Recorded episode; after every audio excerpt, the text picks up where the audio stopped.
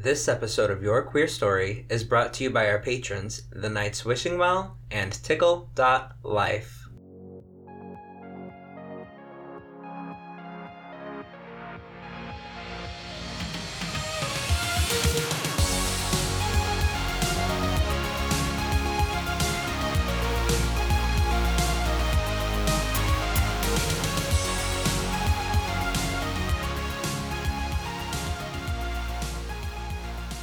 Welcome to Your Queer Story. I am your host, Evan Jones. And I'm Paul Hobbs. Who is also your host. No, I'm just here. He's just here. He's just hanging out. I'm going to do all the work today. So guess what, Queertians? October is officially L G B T History Month. Celebrate. It's, you know what? That's why Halloween is in October. Is that why? Because that, that's why it's a gay yes, holiday? Exactly. I got it. Now, now it all makes sense. Mm-hmm. It's all coming together. You're welcome. Thanks. So thank you all for subscribing and downloading our episodes. And make sure to give our Patreon a listen. We have been able to cover the costs of our ho- of our hosting, and we are getting super close to our goal of one hundred dollars a month. And once that goal is hit, we will be doing our Facebook Live Q and A. Exactly. So um, thank you so much again, guys. We'll be going live on our Patreon soon. Um, that's how we're going to be uploading our new video chats. And if you're a Patreon supporter of at least three dollars or more a month, you get to uh, check in on those chats. So make sure you're looking at that. Uh, and it really helps us, guys. You're supporting the arts, you're supporting queer history, and you're supporting us too. Mm-hmm. So uh, anyways, yeah, so go to uh, Patreon at your queer story dot com. Why? Go to Patreon at patreon dot com slash your queer story. Yeah, whatever. The way that you get there, Google it. Look it up. Go, Alexa, how do I get to Your Queer Story Patreon? Shut She'll... the fuck up, bitch. Alexa, I don't like your tone. I wish I could be someone's Alexa. I wish I could just sit in their house and answer their questions for them, but give them all the wrong answers. Ask I would me a not question. Want to hear your voice all day long. Shut up. You hear my voice all day long. I hear it once a week. You hear it once a week when we're recording. You hear it when we're editing. You hear it every time that I call you. When do you call me? Not that often. I don't think we you've only... ever called me. Um, I have called you several times. When have you answered? Not so many times. That's probably the... But I've called you. Mostly we message. Anyways. um, so, yeah. So, all that to say, go to Patreon if you want to hear more of our voices. And make sure you're hitting that download uh, button. We appreciate it. Also, a couple things for those of you who are in the Rhode Island area. There is an interfaith service at Bell Street Chapel on Wednesday, October seventeenth at seven thirty p.m. That's at five Bell Street in Providence. It's for all queer people of faith, or if you're not a queer person of faith, you're just a queer person who's interested. It's a, like, like I said, it's an interfaith service, so it's bringing in a lot of different religious uh, affiliates, and um, it'll be an interesting experience. Yep. There's also the Trans Sober Group, Mondays at seven p.m. Yep. And uh, just so you know, the Transgender Day of Remembrance will be on November twentieth, and we'll have details on some things that are coming up about that. Also, if you're not in the Rhode Island area, there's probably going to be something going on in the area around you, so check out your local organizations if you want to get involved with something for the Transgender Day of Remembrance. But, uh, anyways, how was your week? Let me just... Okay, we're fine. My week was wonderful and relaxing, mm-hmm. and everything I could have ever wanted. Everything you could have ever wanted? Yes. Why? Because I just got to relax all week. Okay. DragCon is such a, like, intense experience. Yeah. That it's so fun. Mm-hmm. But it's so much, and it's an all-day thing. Like, you yeah. you get up at five, and you go to bed at, like, two in the morning. Oh, why? Because it's it's you're with drag queens, and they have to get up and put makeup on. And then we stay up late, and we're playing card games and laughing, mm-hmm. so. But, like, for, like, three days straight, and then you come back, and you're completely drained and exhausted. Mm-hmm. So, yeah. So you had a whole week to recuperate. Yeah, and all just that. Like laying around, you know, going, we went to bed at eight o'clock one yeah. night, just, huh? you know, blazing around. It was great. That's good. Still doing my yoga every day. I'm so proud of you. Yes. I'm still working out regularly and going to the gym, running on the treadmill, all that good stuff. Also went to Vermont this last weekend, and it was a lot of fun, mm-hmm. and it was it was very relaxing as well. Just chill, hanging out. New England in the fall time is a beautiful time. It really yeah, is. And there's really a lot is. of good smells. Oh my God. There's always, everywhere you go, there's always cinnamon brooms and apple mm-hmm. smelling. Like, it smells so good everywhere. Everywhere. It wasn't like that in Indiana. It wasn't. And you know, everyone says that New England is so beautiful, but you have to like be here and see it to like mm-hmm. really be struck with the awe, the awness. Yes. New England's New England. definitely a fall state. Yes. A state. state fall Fall area. Fall area. If you want, like, summer area, go to the West Coast. If you yeah. want fall area, come to the East Coast. Yeah. If you want hell, go to the Midwest. It depends on what it depends on your taste. What what what are you what are you into, huh? You into torture every day? You go there. You go to the Midwest. They'll give it to you. Yeah, no, it's beautiful. And there's like all these orchards out here, and there's uh, there's just everything. Everything's good. Mm-hmm. So yeah. So it was a good week. Good week for both of us, I guess. It was. Oh, and um, also, just waiting for my next presidential alert. Did you get that on your Oh, phone? I did. Yeah. I'm waiting for the fucking six... In, no, not six, because he probably doesn't get up at six. But like eight thirty. He does get up. He doesn't sleep. Are you kidding me? What do you mean he doesn't sleep? Trump? He doesn't sleep.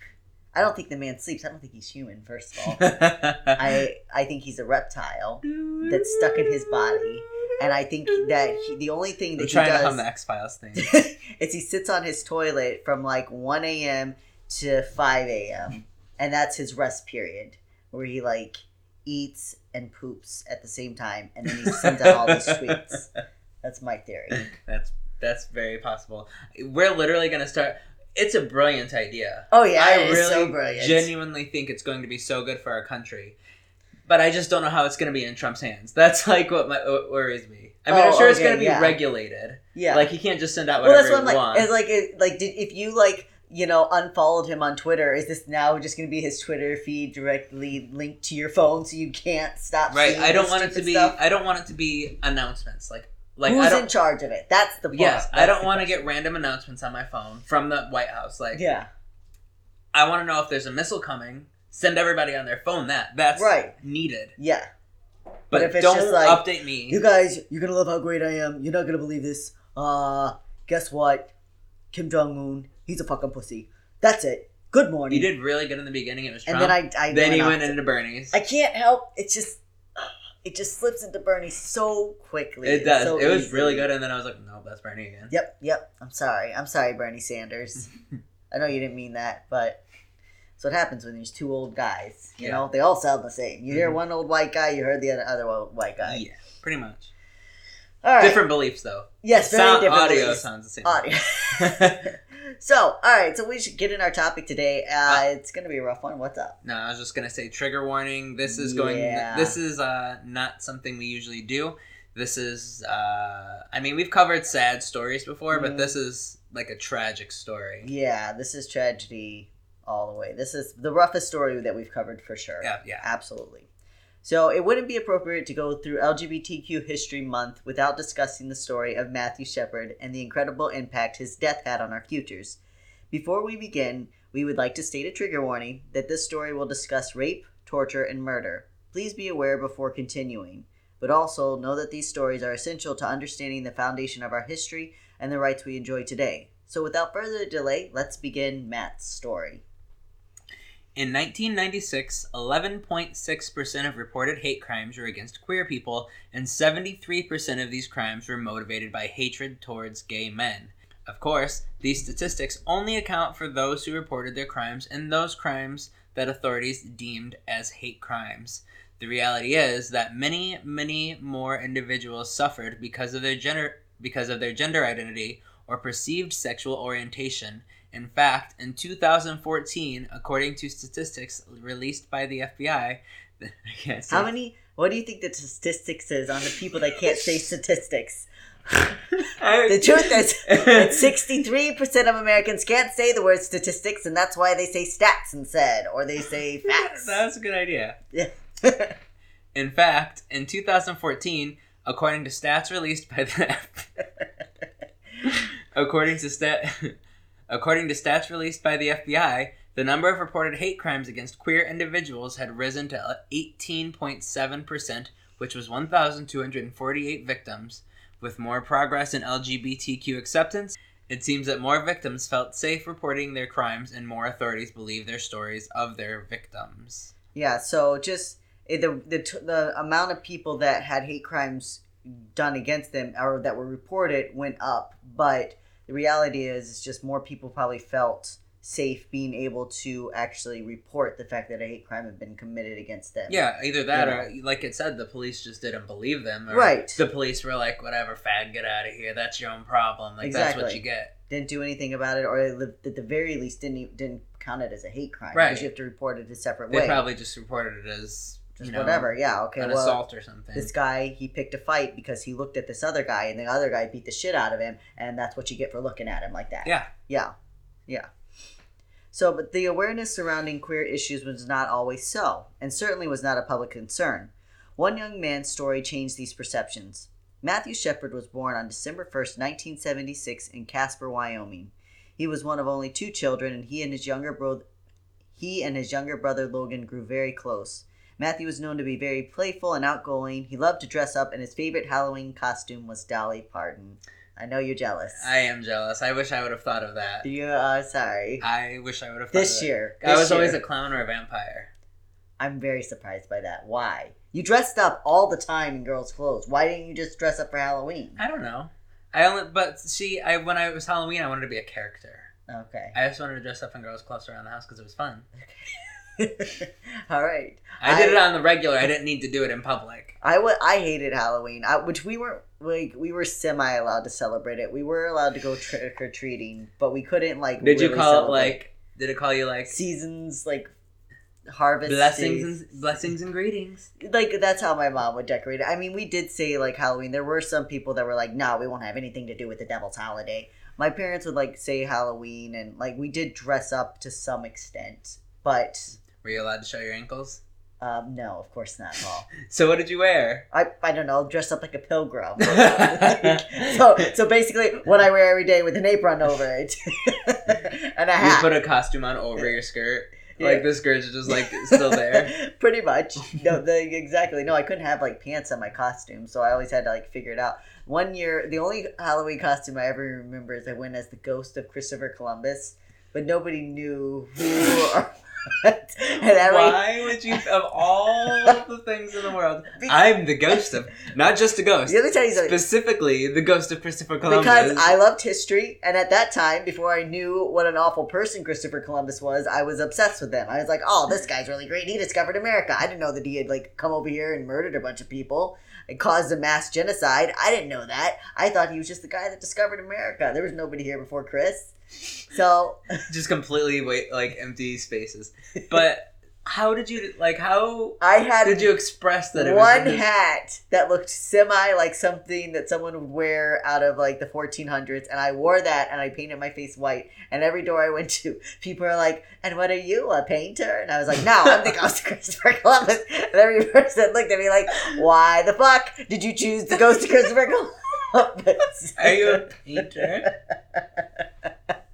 By the end of the night, though, I was like, yes, I'm a painter. Whatever painter you want. I don't know. So. Wow.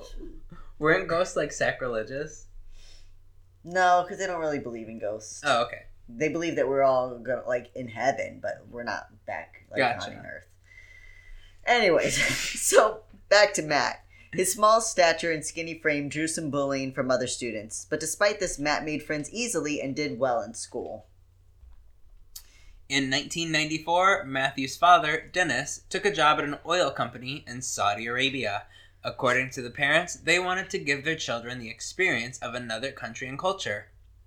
It was important to them that their boys have an understanding of some of the hardships the rest of the world faced. The family lived on the Saudi Aramco residential camp during the summer, and that school year, Matt went off to boarding school at the American School in Switzerland to complete his senior year. He was known as a bit of a class clown and was very outgoing. Once again, Matt made friends easily. In fact, he was voted most friendly by his classmates, and years later his friends would make a documentary about him titled Matt Shepard is a Friend of Mine. It is available on Hulu and Amazon and includes several interviews from friends that Matt made all over the world. It's very good. You should definitely go watch it um, if you want to cry. Yes, but it's yeah. it's extremely emotional. It is very emotional. It, it was hard for me to watch, and it wasn't. There's like it's just sto- people like people are talking, yeah. and it's so powerful. Mm-hmm. Yeah, it's it's like if your best friend, you lose your best friend, and then you go around and all your friends are talking, and they have so much information too. Like they have old letters and they oh have yeah pictures he wrote he seemed to write a lot of letters. He did he wrote a lot, and he, you know, they had all this information to go back and read, and like that's really tough. But it's really beautiful how one of his friends actually made the documentary, and she went around and she tracked down all his friends from all different parts of the world, and you know, interviewed them mm-hmm. and got their stories got their stories for this documentary. So yeah, Hulu and Amazon Prime. I don't know how long it's going to be on Hulu, so go check it out, but it is a tearjerker. Absolutely. So while the majority of Matt's time in Europe and the Middle East was filled with fond memories, there was one overshadowing event that would haunt Matt for the rest of his life. During a school trip to Morocco, Africa in early nineteen ninety-five, Matt went out one night on his own. There's a lot of speculation about why he would be wandering around the streets of a strange place late at night. Some friends suggested that Matt was already exploring his sexuality and he may have been looking for a secret gay bar. Others stated that he was known to go off on his own. Matt loved exploring and adventure, and he didn't seem to worry about danger. And one of his teachers talked about that, how she worried about him because he didn't seem that worried about right you anything. Know, he just was. He just yeah. He just he's like, I'm gonna do this, and uh, whatever the consequences are, whatever, you know. And uh, and it was part of this being young and immature, and you know, he's living in an, another country. He's like lived in Saudi Arabia, then gone up to Switzerland. Yeah, for he's school. here, then he's here, then he's here. He probably is just like so used to. I mean, it says he makes friends easily, but mm-hmm. I mean, at first you're alone, so he yeah. probably is used to having that space. He mm-hmm. probably, yeah, you know. And then you think about a young man questioning his sexuality, mm-hmm. like needing that space to come to terms with that. So he was used to like going out by himself and not having a problem. Right. So, so regardless of his reasons, Matt suddenly found himself surrounded by a group of men on a dark street in the city. Kate Chill, Matt's fr- Matt's high school friend, says that at about two a.m., Matt pounded on her door. He wasn't wearing his shirt or shoes and was screaming. He told them that he had been pulled into an alley by six men who robbed him and then raped him. After such a terrifying and devastating incident, Matt never returned to his former self. From that point on, he became more reserved and struggled deeply with depression. Judy Shepard, Matt's mother, spoke of the event. He never really recovered from the event. He just changed, and he never wanted to do theater again. He felt uncomfortable in large crowds. He even adopted the posture of a victim. Instead of standing straight up and looking forward at people, displaying the confidence that he'd always had before, he began to, like, shuffle and hunch his shoulders and look down and not look people in the eye. After graduating from high school, Matt returned to the States. Originally, he enrolled in Catawba College in Salisbury, North Carolina. However, he became irritable and frustrated. His depression and anxiety grew, and he dropped out of college. For the next few years, Matt bounced around from place to place. During this time, he came out as gay to his family and a few close friends. His parents were very accepting and supportive, and shortly after this revelation, Matt moved to Denver, Colorado. So, I mean, yeah, you know, like they said, like, it's just, he has this awful experience. Mm-hmm. Like, go ahead. Terrible, ter- like, I couldn't imagine how terrifying and, you know, scary that is. It's just mm-hmm. a horrible experience. Yeah. Um. And he's seventeen years old. He's in a strange com- country. Right, and, and it's dark, like somewhere he has no idea where he's mm-hmm. at. I, it's terrifying. It's awful. It's awful. And then and it changed. And his friend, like people said, like you just saw this noticeable shift in Matt from that time on. Yeah. You know, he just went from like this very carefree kid. Right, because his his sense of safety was gone. Yeah. Because before he never felt in danger, and then I mean something that traumatic happens. I mean, getting mugged alone and mm-hmm. getting your stuff stolen would be terrifying. Oh yeah. And then it to what it to what happened. The violence I, I mean, on top of yeah, it. Yeah. I couldn't imagine living with that. It must have been so hard. It's it's I can't. I when I was um, being in a dark space by yourself after that. All of I that. couldn't, and I, I wouldn't be able to be in the house by myself. I don't know how he found himself back. I, I don't know. I don't know. I don't know how he found his, his way back to the hotel. He's running around without his shirt and his shoes. He's screaming. And just the, all the terror. When I was um, twenty-two, twenty-three, not long after I came out, when we were working mm-hmm. at Dollar General, um, we got robbed one night. And we thought the guy had a gun. And like I remember he was fighting with my coworker and the gun went off and I started running. I like ran across the parking lot. I like ran across the ditch. I thought my coworker was dead. Like went went over to the gas station, called the cops, came back. Thankfully, the guy had a cap gun, mm-hmm. but it, I don't know. It's, it had to have been some kind of cap gun, or maybe it was just in the moment, like being terrified, seeing someone wave a gun at you. You think it's real. It sounded real. Yeah. I don't know. You know, it's hard to know in that moment, but like it wasn't a real gun. My coworker was okay, but it, after that, for I for months, probably years, like it was just every little thing mm-hmm. would cause me to jump. And whenever I would go out to my car, it had to be parked a certain way. I had to walk around it, make sure there was no one. Like, all these things. And that's just being robbed. And then, you, like you said, on top of that, six men and the incredible violence that happened here. I mean, of course it's going to push someone into deep depression. Absolutely. Even with a, a loving, wonderful family, you, it's just a very traumatic event. Mm-hmm. Hey, Queerstians, we just want to give a special shout-out to a couple of our patrons. Tickle dot life is an initiative to encourage acceptance and expression of our sexuality. It will be a platform to celebrate unrestrained fantasies and sexual innuendos via discussions.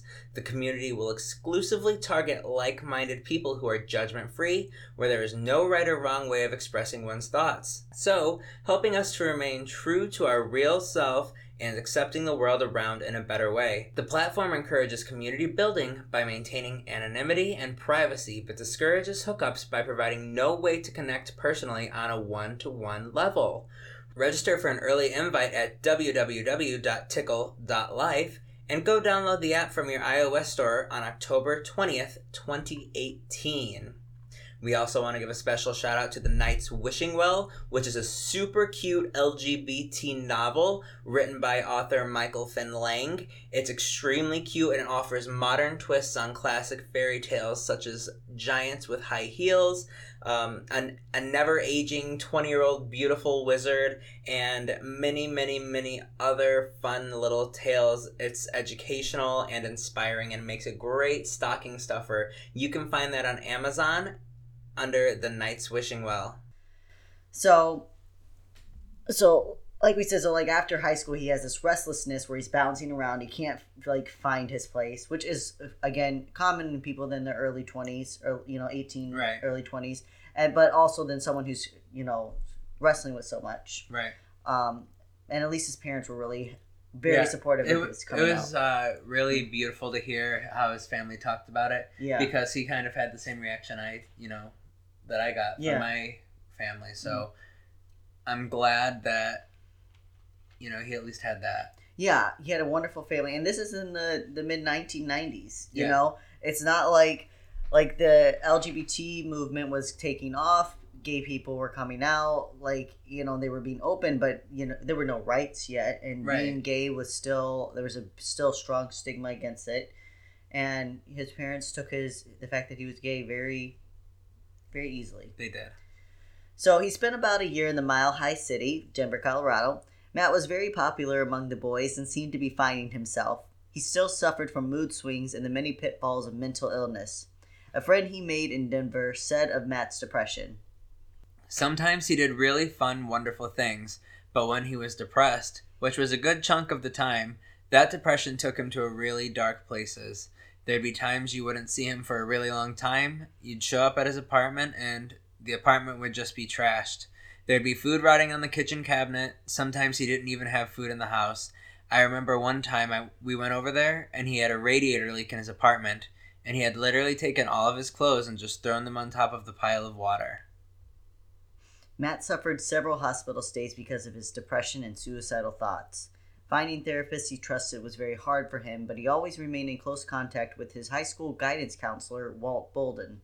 In fact, Bolden was most likely the first person Matt out, the first person Matt outed himself to in his early teens. The two remained very close for all of Matt's life.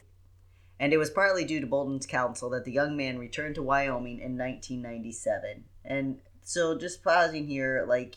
Um, mental illness, something that anyone can su- struggle with, and um, you know, and again the stigma about it. It just it shows like the that swing back and forth, where like his friend says he would go out, he would have a, uh, a good time. They said that all the boys wanted to date him, and yeah, mental illness is such you can't see it, so you can't, mm-hmm. unless you've experienced, it's hard to understand.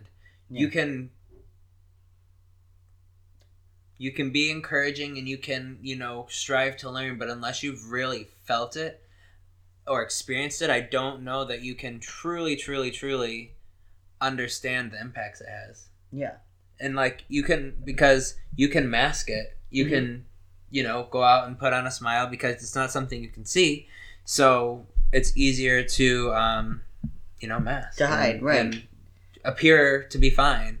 Exactly. And I don't know how much treatment he was getting as he was bouncing around. Mm-hmm. And right. so another thing is if you're not treated, if you're not diagnosed, or if you're not letting your friends know, I mean, you just come off as crazy, right? Yeah. You know? And so, you know, keeping that in mind, like people that are struggling with depression or anxiety, you don't know why they are. It doesn't matter. It's not your place to ask. But if you have a friend that's struggling with depression, you know, be aware that there's going to be times where they're going to want to go out and like it's going to go back and forth. Like they're going to want to go out one night and have a lot of fun. And then like every weekend they want to go out. And then all of a sudden you don't hear from them for a month. And right. They don't want to do anything. And it has nothing to do with you. Right. Exactly. So you getting mad that they're ignoring you is putting like, don't be selfish. Yeah. If they need it, let them deal with their feelings right. and their, their health. Let them deal with it. Check in on them. Make sure they're okay. But if they don't, like, you can't do this all. You just got to get out there. You just got to try harder. You just got to, you know, put yourself out there and this will go away. Like, that's not how depression no. and, and anxiety works. I do think that there's something to be said for, you know, going to therapy, going to the gym, doing things to help yourself. But if you're not in a place to do that, you right. know, sometimes I've been to place times in my life um, where, I mean, I couldn't get out of the bed. Like the thought of getting out of the bed was the worst thing on my mind. Yeah. Um, I'm way better now. You are? I still have, you know, some times from time to time where I'm like, no, I'm going to stay in the house for a week and not talk to anybody. Yeah. But um, it's something that you struggle with. Maybe not every day, but it, it comes up every now and then. Mm-hmm. But you develop coping mechanisms over time. Yeah. And, yeah. What do you think was the best thing that helped you in dealing? The best thing that helped me, um, it it was learning what felt right. Like I had to know, okay, something feels, because before when you feel it, it's it feels like an emotion.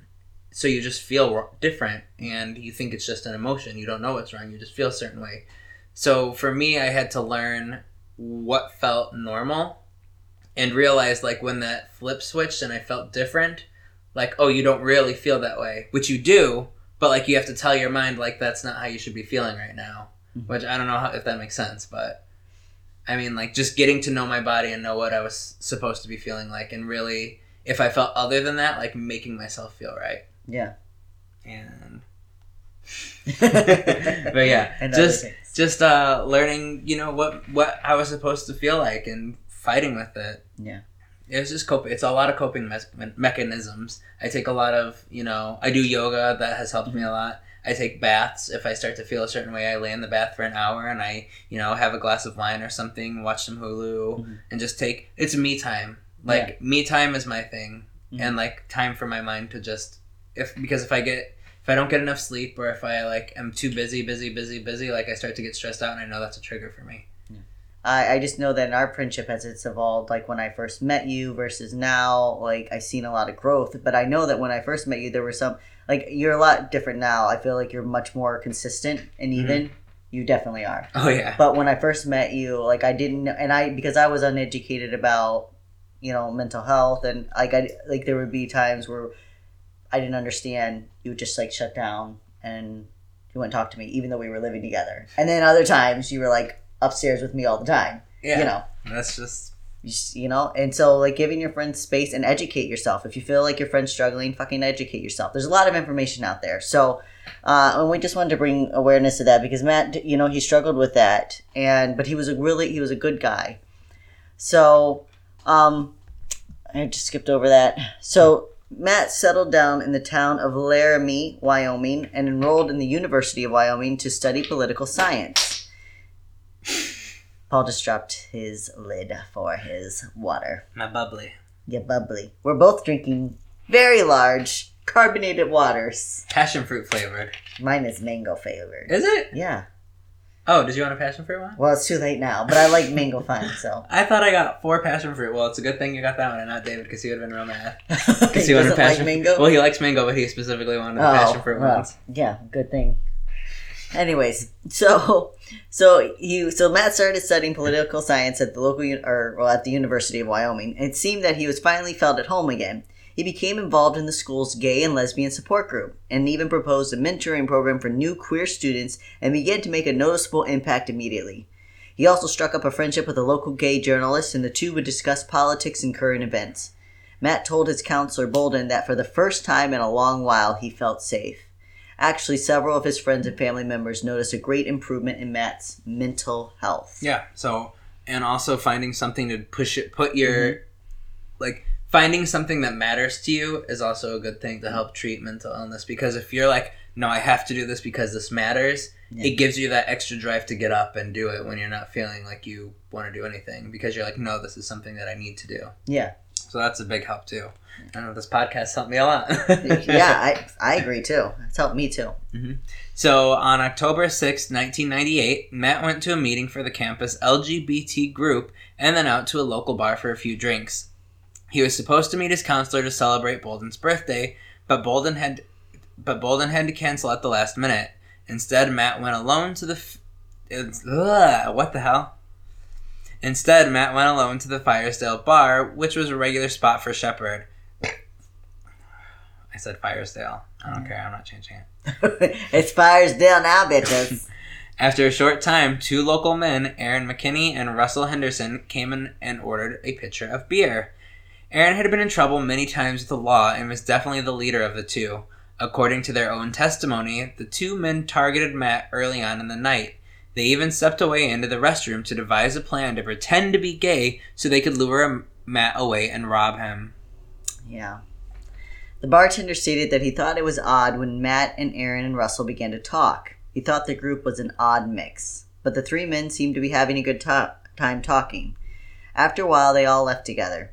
Aaron McKinney later reported that Russell was driving, and after they had driven for a bit, Matt put his hand on Aaron's leg and asked, "When are we going to get to where you live?" This action and statement are important because they would constitute the defense's argument later that Matt touching Aaron launched him into a gay panic, which we will cover more on in episode two. You ever have that Christian panic? what, what do you mean? Like when someone knocks on my door and tries to win me to Jesus? Yeah, or... and you just want to kill him? we don't Because I've kill never Christians. had that. I've never had that. No, oh no, I get what you're saying. Yeah, have you ever just like... Yeah, like, I don't agree with you. I don't agree with what you're doing at all. But no, I've never wanted to just kill you because you came right. up and placed a hand on me. It's like, I'm I'm praying for you, brother. Like, exactly. exactly. Who knows if they flirted with him or what, but, like, they pretended to be gay at least to strike up a friendship with him. And literally all he does is set his hand on his... But we don't even on. know if he actually did do we that. We don't even know. They, they could have... That yeah, could have all been... That could have been Actually, the defense. There was something later on. Like, I didn't put in either of the scripts that were... um. Aaron's girlfriend said later on that Matt never made a pass at him. Yeah. That you know? was probably... I guarantee you that was offense. Well, did he ever, like, try to touch you? Because if he did... Then that's okay. Also, Matt was sitting in the middle seat between the two men. So you're in the middle of a pickup truck, which isn't that big, between two thro- right. two grown-ass men. Where the fuck are you supposed to put your hands? Right. It's like sitting in the middle seat of a plane and your hands especially are just if, crushed in front of you. Especially if you're like, oh, we're going back to my place, and you're trying to flirt right. with this guy, like... Uh, and, and and also, even if he did make a pass, like, you pretended you were gay, asked this guy to go out with you, said you're going back to your place, what the fuck was he supposed to think? Right. But we're only getting revved up. but at this moment, but at this moment, McKinney turned to Matt and replied, "Guess what? We're not gay. You're going to get jacked." He then told Matt to turn over his wallet, which Matt did. Then they took him out to a deserted part of the prairie and pulled Matthew from the car. Forensic, sci- forensic science shows that Shepard began to fight back, but the two men overpowered him. They dragged him to a nearby wooden fence and tied him to the post. One man then pulled out a three fifty-seven Magnum and began to pistol whip Matt with the butt of the gun. Shepard suffered eighteen blows to the head and face with, full, with four skull fractures. The final blow crushed his skull and his brainstem and tore off his right ear. McKinney and Russell both said Matt pleaded and cried for them to stop. but they would not hear his pleas. After beating him into unconsciousness, the two thugs stole his wallet, jewelry, and shoes and left him tied to the post in near freezing temperatures. He wasn't discovered until eighteen hours later. The next afternoon, a passing bicyclist thought he saw a crumpled Halloween scarecrow. To his horror, it was twenty-one-year-old. It was a twenty-one-year-old man who had been savagely beaten. The bicyclist called into nine one one and reported there was a man who had been beat up. Originally, the reporting deputy, Reggie Flutie, didn't realize the extreme circumstances of the case until she arrived on the scene and saw Matt's body. She stated, "He was just brutally beaten. There's no way, there's no polite way to say it, and there was just dried blood all around his neck area. But he had those two streaks that came down his face where the tears had come. He just looked terribly deformed." What? The tears get me every time, because the tears, like, through all the blood, that was the right. only thing that you could see. That was the only way that you even knew that at first, like, that he was white, like, anything. Mm-hmm. Shepard was rushed. Shepard was rushed to the hospital, where he stayed in life support, where he stayed on life support for the next five days. Almost immediately, doctors knew that Matt would not survive for long. His parents were notified and flew back from Saudi Arabia as quickly as they could. Initially, his father had the idea that Matt was in a car accident. It wasn't until he returned to the States that family informed him of the true circumstances of his son's condition. During this time, the news media exploded with the story of Matthew Shepard.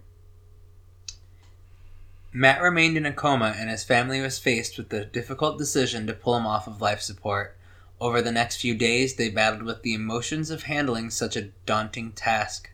Finally, Judy Shepard asked Matt's counselor, Walt Bolden, to go to Matt and tell him it was okay to leave. Bolden went in that evening. Bolden went in the evening of October eleventh. Early the next morning, Matthew she- Matthew Shepard passed away. Um, and so in our next episode, we will discuss the trial, the media sensation, and the lasting impact of Matthew Shepard's death. But for now, our time is about up. Um, you know, it's just a really awful story. It was so sad. His dad told a story of, like, Matt had this rabbit that he loved. And yeah. the dad was looking around for it. Like, he ran back to the house one day while Matt was still on life support. And he was trying to find this rabbit and trying to find it. And he couldn't. He was so frustrated that he couldn't find Matt's rabbit. And then, um, you know, Matt passed away. And he came back, and like a day or two later, he found the rabbit, and he says that, you know, he felt like Matt left that there for him because he was going to need the rabbit more than Matt. Right. He wanted him to have a piece of him. Yeah, or something exactly. Like that. To remember him. And, you know, the, just the vicious, I mean, again, he he's beaten. He's like pistol whipped. He's kicked. He's punched. He's tied to this post. He can't defend himself. He's already a small man. He's only five foot two. Um, and he's, then he's left to, to freeze to death. Right. So he didn't even get beaten and then shot and die instantly. He no. was beaten and left to die through the pain, through the mm-hmm. horrible injuries. Yeah. And it was all because he was gay. All because he was gay. All because he put his hand, supposedly because he put his hand, and who really knows? Um, well, these guys could have intended to kill him all along because they hated him. It could have been that They uh, they got carried away in the moment. It doesn't really give, matter. I don't give a fuck. Also, Aaron McKinney is a piece of shit. You'll hear uh, more about him in uh, the next episode. He had just he didn't seem to have any real remorse. Russell Henderson seemed to have some remorse for what happened, but Aaron McKinney just kind of be, seemed like, yeah, well, I don't know. Um, yeah, so, uh, but like we said, that all of that is going to come up in the next episode. Um, your recommended resource is The Matthew Shepard is a Friend of Mine, available on Hulu and Amazon. Also, the Ma- also the Matthew Shepard Foundation, which you can go to matthew shepard foundation dot org, is celebrating twenty years, because when this episode drops, it'll be just a few days before Matt's the passing, uh, the anniversary of Matt's death, which is, was October twelfth. As we said, the counselor went in there on October eleventh in that evening, and Matt actually uh, passed away just after twelve a.m. Mm-hmm. So it was just a few hours later he passed away. And um, uh, so the anniversary of his death is kind of really neat, because this episode, both of these episodes are gonna like bookend his anniversary. Mm-hmm. Um, so you can check that out online. It's a great cause for donations, and it also is a great resource for the queer community. A lot of good information on there, especially about hate crimes and, and different yeah. things. And this is why words matter, mm-hmm. and the things you teach people matter. Yes, and why the hate and bigotry coming from the religious right is not okay because it promotes things like this. Exactly, because it makes people think that they, they're justified to go out and beat a young man to death because because he's gay. Like, what the hell? What the fucking hell? And he wasn't even, and we'll talk about this more in the next episode, he wasn't even the first death. It wasn't the first No, gay it wasn't man like killed. This is the first thing in the house. No, it wasn't even the first gay man killed that year. Right. It wasn't even the first gay person killed that year. Like, there had been a lesbian was killed earlier that year, another gay man, like, several other gay people were. I mean, like, in nineteen ninety-six, the year before Matt's death, over one thousand queer individuals were violently attacked for being for being queer. Mm-hmm. So this wasn't something that nobody knew about. They had been dropping these statistics. The uh, Gay and Lesbian uh, Liberation Front, you, um, the H R C, Human Rights Campaign, had been coming out with these facts. Nobody was listening. But Matthew Shepard got people to sit up and listen. So, mm-hmm. um, but yeah. Um, I was gonna say something. Oh, yeah. So make sure you tell your family you love them today and mm-hmm. go ha- go do something fun and lighthearted because that's a yeah, because it's a, it's a it's a sad story. You know, it is a sad. So do something fun and lighthearted. Watch out for your friends, and uh, yeah. And don't forget to download and subscribe. And remember to check out our calendar of events. And go to your queer story dot com. And we love you, queerstians. Our little allied hookers. And our savory sappists.